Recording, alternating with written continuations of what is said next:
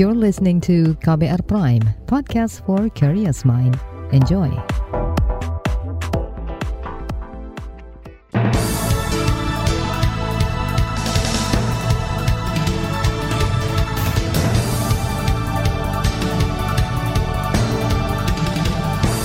Selamat pagi saudara, senang sekali kami menjumpai Anda dalam program Buletin Pagi KBR edisi Jumat 10 Juni 2022 bersama saya Roni Sitanggang. Sejumlah informasi pilihan telah kami siapkan di antaranya capaian vaksinasi booster rendah kasus COVID-19 naik. Presiden Joko Widodo ingin sengketa tanah segera diselesaikan. Seorang prajurit TNI ditangkap karena menjual amunisi ke separatis Papua. Inilah Buletin Pagi selengkapnya terbaru di Buletin Pagi. Menko Kemaritiman dan Investasi Luhut Binsar Panjaitan mengaku khawatir dengan kenaikan kasus COVID belakangan ini. Luhut yang juga koordinator PPKM Jawa Bali mengatakan situasi pandemi COVID-19 di Indonesia sulit diramarkan betul-betul uh, virus ini tidak bisa kita kendalikan. Sekarang di Amerika baru tadi pagi saya lihat lagi, angka itu sudah ada varian baru tiga. Itu sebabnya kita tidak buru-buru masuk di endemi. Dan itu saya sarankan pada Presiden minggu lalu, kita tunggu dulu dua bulan ini Pak. Kalau semua dua bulan ini kita masih mampu bertahan dengan baik, saya kira nanti bisa hadiah 17 Agustus. Tapi sekali lagi, disiplin kita harus masih sangat penting dalam hal ini. Terutama tadi dalam vaksinasi, yang menurut saya harus kita dorong semua. Koordinator PPKM Jawa Bali Luhut Binsar Panjaitan menyampaikan positivity rate nasional kini naik atau menyentuh angka 1. Kasus positif mingguan meningkat 31 persen atau menjadi 2.300-an kasus. Sedangkan kasus aktif harian naik 10 persen. Jumlahnya dalam tiga hari terakhir terus bertambah 500-an kasus per hari. Kemarin kasus baru bertambah 556 kasus. Untuk mewaspadai kenaikan kasus harian, juru bicara Satgas Penanganan COVID-19 Wiku Adhisa Smito berulang kali menyuruhkan masyarakat segera melakukan vaksinasi dosis ketiga atau booster. Bahkan sebelumnya Presiden Joko Widodo juga menyerukan hal yang sama. Jokowi menyebut booster memberikan kekebalan tubuh hingga dua kali lipat dibandingkan vaksinasi dosis kedua. Hingga kemarin cakupan vaksinasi booster di Indonesia baru 47 juta orang atau 22 persen dari target. Jumlah ini juga sangat kecil dibandingkan cakupan vaksinasi dosis pertama sebanyak 200 juta orang dan vaksinasi dosis kedua 167 juta orang. Juru bicara Kementerian Kesehatan Muhammad Sahril mengatakan, upaya percepatan vaksinasi booster adalah tanggung jawab bersama, baik pemerintah pusat, daerah, bahkan masyarakat. Sahril mengungkapkan tantangan yang dihadapi program vaksinasi booster sama dengan yang dihadapi saat percepatan vaksinasi dosis pertama dan kedua kadang-kadang masyarakat ini harus didekati, dilakukan persuasi dengan berkali-kali, dengan pakai sistem dan sebagainya. Sehingga ini eh, tergantung dari satu pemerintah daerah, kemudian dari masyarakat itu sendiri, kemudian dari dinas-dinas terkait yang ada di di daerah itu agar betul-betul bersama. Ini tanggung jawab bersama bukan tanggung jawab di bidang Kementerian Kesehatan saja, tapi pemerintah daerah, masyarakat di sana, kemudian swasta di sana. Nah, sehingga kalau nanti satu daerah itu mencapai suatu target yang diinginkan booster ini, maka yang menikmati ya mereka juga gitu loh. Itu tadi juru bicara Kementerian Kesehatan Muhammad Sahril. Anggota Komisi Bidang Kesehatan DPR Rahmat Handoyo mengatakan kenaikan jumlah kasus baru harian COVID-19 harus diwaspadai sekaligus jadi catatan evaluasi bersama, termasuk meningkatkan terus cakupan vaksinasi dosis lengkap dan booster. Rahmat mengingatkan dengan vaksinasi booster, maka imunitas masyarakat bisa lebih baik guna menghadapi virus corona. Nah, yang belum divaksin kita dorong untuk yang divaksin eh, segera yang belum divaksin, terutama yang booster ya. Booster capainya masih kecil, belum sampai 20 persen. Nah ini menjadi PR kita bersama ya pemerintah pusat, pemerintah daerah agar PR besar booster ini harus segera kita tuntaskan karena cakupannya masih sangat kecil, belum sesuai harapan kita, masih di bawah 20 persen. Nah untuk itu saya kira kalau booster itu sudah uh, terpenuhi atau sesuai target, saya kira kekebalan kita secara komunal, secara kelompok akan semakin baik lagi. Anggota Komisi Bidang Kesehatan di DPR, Rahmat Handoyo, mengingatkan pandemi COVID-19 belum berakhir. Kewaspadaan dan kehati-hatian harus ditingkatkan oleh semua kalangan sambil tetap disiplin menerapkan protokol kesehatan. Sementara itu, epidemiolog dari Universitas Griffith Australia, Diki Budiman, menilai peningkatan jumlah kasus aktif dan kasus harian yang terjadi saat ini sebenarnya sudah bisa diprediksi sejak dini. Pemicunya menurut Diki antara lain menurunnya kekebalan tubuh warga dari vaksin COVID-19, infeksi yang berulang, peningkatan aktivitas masyarakat, varian baru COVID, dan rendahnya capaian vaksinasi booster. Eh, masih mayoritas dari penduduk kita ini belum di booster, itu yang membuat kenapa kasus-kasus ini bisa terjadi. Karena dari turunan Omikron ini, kita mendapat pesan kuat bahwa uh, penting sekali booster atau dosis ketiga itu bahkan definisi vaksinasi penuh kecenderungannya tiga dosis uh, dengan booster mungkin dosis keempat nanti. Epidemiolog dari Universitas Griffith Australia, Diki Budiman mengingatkan, Indonesia harus belajar dari pengalaman Eropa, Portugal, dan Amerika. Di sana jumlah kasus baru COVID-19 semakin hari semakin bertambah. Salah satu penyebabnya cakupan vaksinasi dosis ketiga atau booster yang masih saja rendah. Masih terkait vaksin booster, Menteri BUMN Erick Thohir mengumumkan dimulainya uji klinis tahap ketiga untuk vaksin BUMN. Vaksin COVID-19 itu merupakan kolaborasi antara PT Bio Farma, Baylor College of Medicine, dan Eijkman. Vaksin BUMN diproduksi di dalam negeri oleh PT Bio Farma dan dapat diharapkan dapat dimanfaatkan untuk vaksinasi booster dan vaksinasi anak. Vaksin BUMN ditargetkan memperoleh izin penggunaan darurat bulan depan. Produksinya mencapai 120 juta dosis per tahun. Saudara informasi soal Presiden Joko Widodo ingin sengketa tanah segera diselesaikan akan hadir sesaat lagi tetaplah di Buletin Pagi KBR. You're listening to KBR Pride, podcast for curious mind. Enjoy!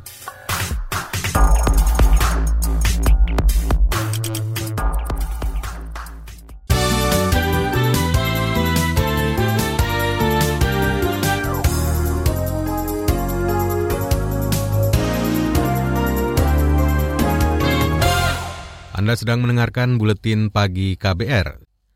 Saudara Presiden Joko Widodo menegaskan permasalahan sengketa tanah harus segera diselesaikan.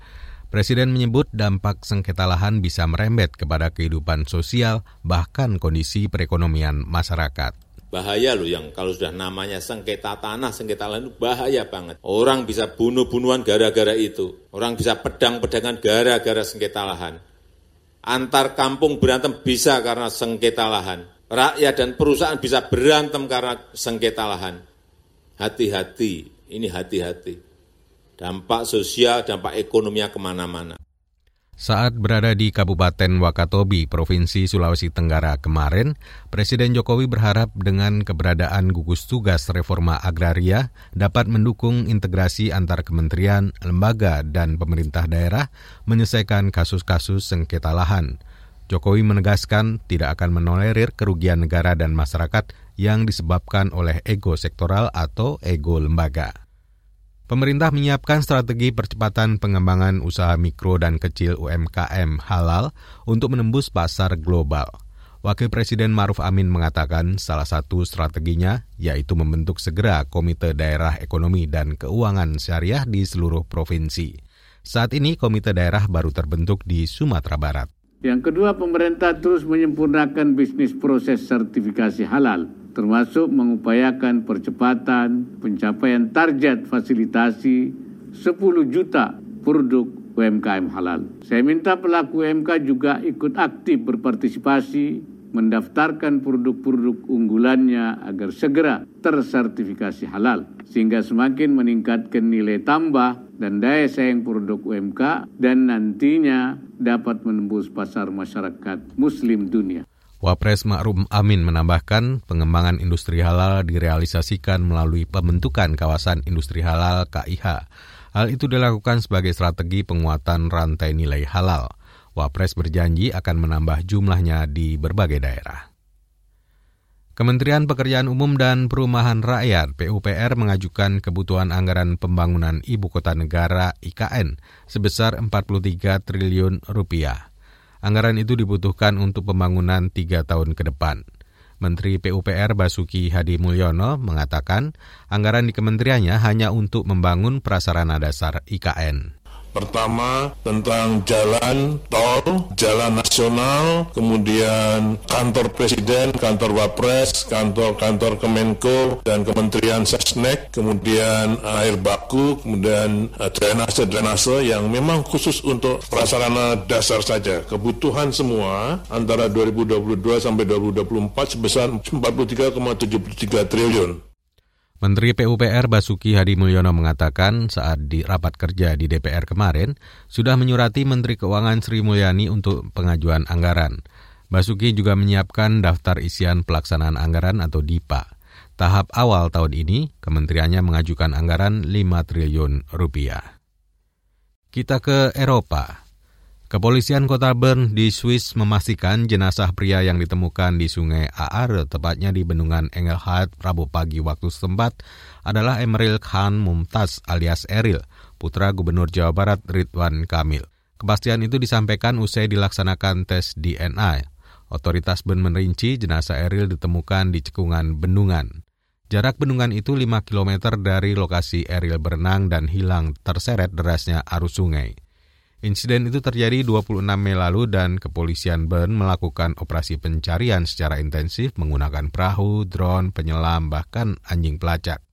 Pasca penemuan jenazah Eril, kepolisian setempat menyatakan penyelidikan dan pencarian resmi dihentikan. Sementara itu, melalui akun media sosialnya, Ridwan Kamil menyampaikan terima kasih kepada Kedutaan Besar RI di Swiss, pemerintah kota, dan kepolisian Bern. Kang Emil juga menyebutkan jenazah Eril akan dipulangkan ke tanah air pada Ahad lusa dan langsung dimakamkan pada Senin. Kita ke berita olahraga. Sebanyak 17 wakil merah putih kemarin merampungkan pertandingan babak 16 besar Indonesia Master 2022. Hasilnya 6 di antaranya berhasil melaju ke babak 8 besar atau perempat final. Keenam wakil tersebut terdiri dari dua ganda putra, dua ganda putri, dan masing-masing satu tunggal putra serta ganda campuran. Di antaranya Anthony Ginting, Markus Gideon, dan Kevin Sanjaya. Kemenangan The Minions tidak diikuti The Daddies, Hendra Setiawan, dan Muhammad Aksan, kalah lewat tiga game dari ganda putra Korea Selatan. Turnamen Indonesia Master 2002 digelar di Stora Senayan, Jakarta hingga 12 Juni mendatang. Saudara di bagian berikutnya kami hadirkan laporan khas KBR tentang wabah PMK jelang Idul Adha dan fatwa MUI. Tetaplah di Buletin Pagi KBR. You're listening to KBR Pride, podcast for curious mind. Enjoy!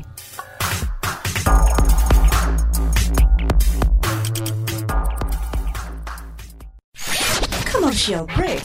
Commercial break.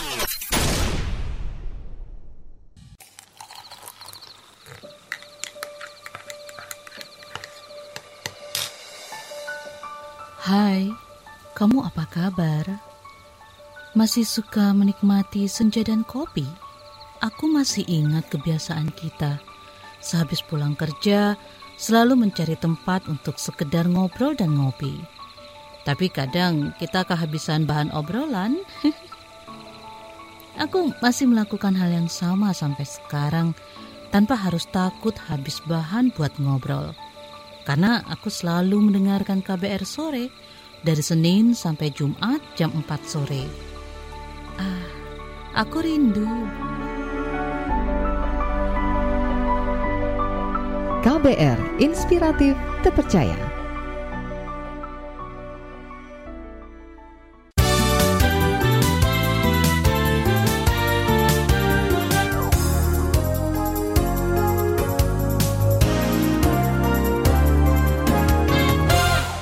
Terima kasih Anda masih bersama saya Roni Sitanggang di Buletin Pagi KBR.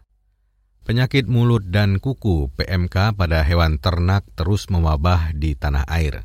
Padahal tidak lama lagi akan ada momen lebaran haji Idul Adha. Namun hingga kini belum ada langkah konkret dari pemerintah untuk mengatasinya. Bagaimana solusinya? Selengkapnya simak laporan khas KBR yang disusun Sindu Darmawan. Sejumlah daerah kini terus mewaspadai penyebaran penyakit mulut dan kuku PMK pada hewan ternak, terutama menjelang Idul Adha bulan depan. Salah satunya Dinas Pertanian dan Ketahanan Pangan Banyuwangi, Jawa Timur. Sejauh ini, sudah ada puluhan sapi di sana yang terinfeksi PMK. Kepala Dinas Pertanian dan Ketahanan Pangan Banyuwangi, M. Khoiri mengaku telah menutup sementara akses lalu lintas pengiriman masuknya hewan ternak dari luar daerah. Insya Allah ternak yang ada di Kabupaten Banyuwangi untuk kesiapan menghadapi Idul Adha ya. aman. Selama lalu lintas yang ada di Kabupaten ini, Banyuwangi masih diberi kesempatan. Pasar-pasar hewan lima, pasar hewan masih diberi kesempatan untuk berjualan. Kemudian nanti kami pun juga memberikan izin kepada pedagang hari raya Idul Adha ya, ya, itu ya. memberikan izin di beberapa titik di sini tapi nanti diatur, diatur ya. Kepala Dinas Pertanian Banyuwangi, M. Khoiri menjelaskan stok sapi di sana mencapai lebih dari 9.200 ekor. Kata dia, kebutuhan sapi saat Idul Adha diperkirakan lebih 3.200 ekor, sehingga surplus 6.000 ekor lebih. Di Jawa Barat, terdapat lebih dari 2.800 hewan ternak yang terkena PMK.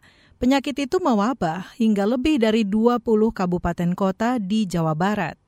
Kepala Dinas Ketahanan Pangan dan Peternakan DKPP Provinsi Jawa Barat, Muhammad Arifin Sujayana menyatakan telah menyuplai obat-obatan dan membentuk satuan tugas di kabupaten kota untuk mengatasi PMK di sana. Karena kalau kita melihat dari penularan yang ada di Jawa Barat ini karena sekarang sudah H-45 ke hari raya Idul Kurban. Para pedagang musiman yang setiap tahun mereka beraktivitas di dalam perdagangan sapi atau ternak e, kurban itu kan masanya sekarang mereka memasukkan. Jadi kita mencoba menjaga di checkpoint, menjaga juga di pintu-pintu masuk ya. Mereka mencari akal juga dengan posisi di jalur-jalur e, alternatif. Kepala DKPP Jawa Barat Muhammad Arifin Sujayana menyebut salah satu penyebab meluasnya penularan PMK ialah lalu lintas hewan ternak yang masif, terutama jelang Idul Kurban. Padahal proses penularan dipicu akibat hewan terinfeksi atau melalui udara atau airborne. Sementara itu, Majelis Ulama Indonesia MUI telah mengeluarkan fatwa tentang hukum dan panduan pelaksanaan ibadah kurban saat wabah PMK. Ketua MUI Bidang Fatwa Asrorun Niam Soleh mengatakan fatwa ini ditujukan untuk memberikan panduan bagi masyarakat muslim agar pelaksanaan ibadah kurban bisa sesuai syariah dan terhindar dari mudarat atau kerugian akibat PMK. Jenis yang pertama, penyakit mulut dan kuku yang gejala klinisnya kategori ringan. Seperti apa? Seperti lepuh pada kuku ya, tetapi dia tidak berdampak kepada uh, kondisi uh, kualitas daging. Kemudian juga tidak berdampak kepada kekurusan secara permanen.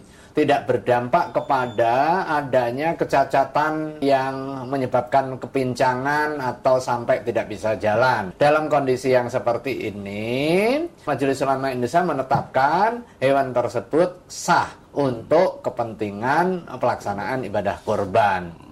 Asrorun menambahkan hewan yang terjangkit PMK kategori berat, semisal hewan yang terkena PMK dan tidak bisa disembuhkan. Kata dia, hewan ini tidak sah jika dijadikan kurban. Terus merebaknya PMK membuat para peternak kian merugi, sebab banyak hewan ternak yang terinfeksi penyakit mulut dan kuku PMK.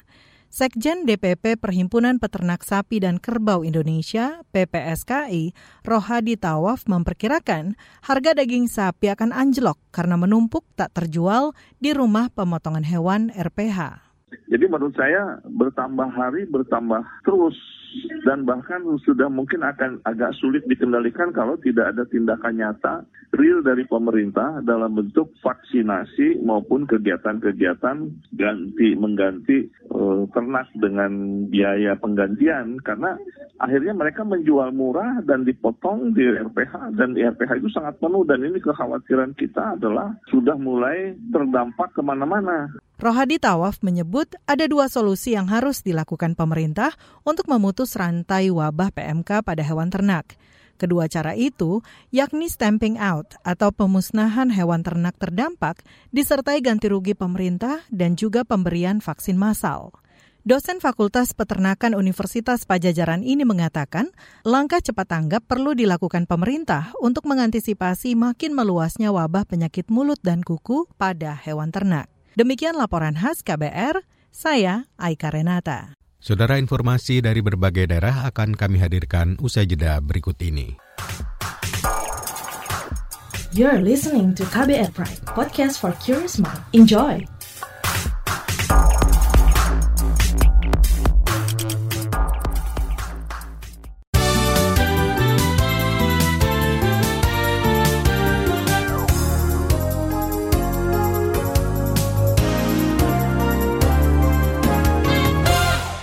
Inilah bagian akhir buletin pagi KBR. Seorang anggota TNI Satgas Aparat Teritorial Kodim persiapan Kabupaten Intan Jaya, Papua ditangkap karena menjual amunisi kepada Tentara Pembebasan Nasional Papua Barat. Juru bicara Kodam Cendrawasi Herman Taryaman menjelaskan, prajurit TNI Praka Asben Kurniawan Gagola ditangkap tim gabungan TNI Polri di distrik Sugapa selasa lalu. Ia menjual amunisi kaliber 5,56 mm sebanyak 10 butir seharga 2 juta rupiah. Dari pengembangan pemeriksaan FS diperoleh keterangan sudah membeli munisi sebanyak 10 butir dari oknum TNI melalui JS, salah satu perantara. Setelah mendapat keterangan dari FS, kemudian dilaksanakan penjemputan terhadap JS dan secara kebetulan sedang bersama aparat TNI atas nama Praka AKG yang merupakan anggota Satgas Apter Kodim Persiapan Intan Jaya di rumah JS. Juru bicara Kodam Cendrawasi Herman Taryaman menambahkan, saat diinterogasi prajurit TNI Praka Asben Kurniawan Gagola mengaku bersalah. Dia telah dua kali menjual amunisi kepada Tentara Pembebasan Nasional Papua Barat. Saat ini Praka Asben berada di Subden Pom Nabire untuk proses hukum selanjutnya. Kita ke Jawa Tengah. Bupati Banjarnegara nonaktif Budi Sarwono difonis 8 tahun penjara. Ketua Majelis Hakim Rohmat mengatakan Budi terbukti korupsi dan menerima gratifikasi. Perkara ini terkait dengan pemborongan pengadaan atau persewaan di Dinas PUPR Banjarnegara tahun 2017-2018. Menjatuhkan pidana kepada terdakwa satu Sarwono dan terdakwa dua Edi Apandi masing-masing selama 8 tahun Ketua Majelis Hakim Rohmat mengatakan Bupati Banjarnegara nonaktif Budi Sarwono juga dijatuhi pidana denda masing-masing 700 juta subsidiar 6 bulan kurungan. Sementara itu kuasa hukum Budi menyatakan akan pikir-pikir dengan vonis yang dijatuhkan majelis hakim. Turut diadili juga dalam kasus ini orang kepercayaan Budi yaitu Kedi Avandi.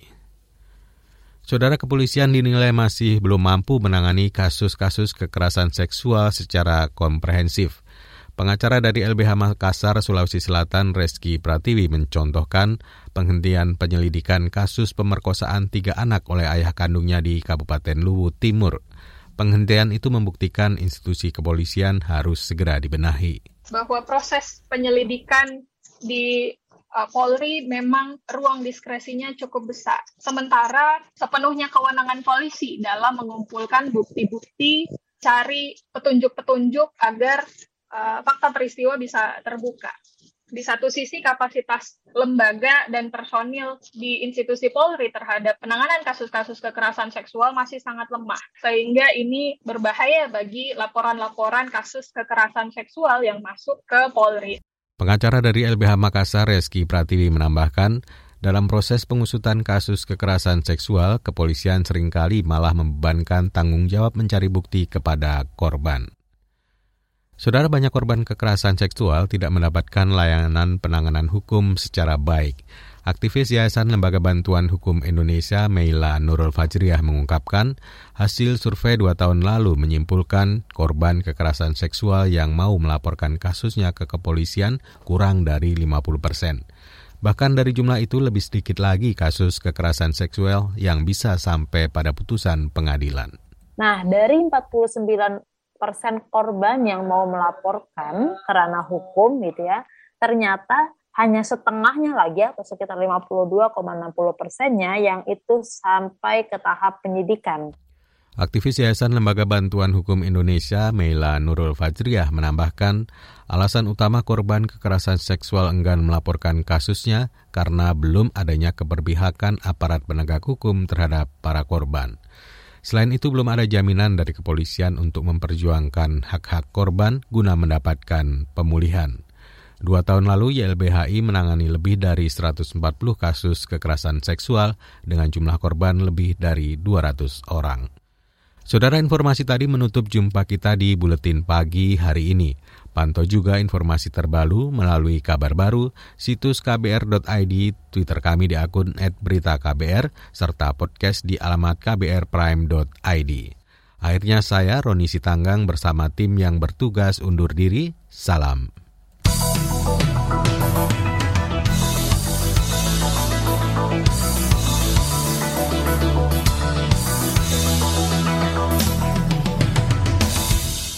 KBR Prime, cara asik mendengar berita. KBR Prime, podcast for curious mind.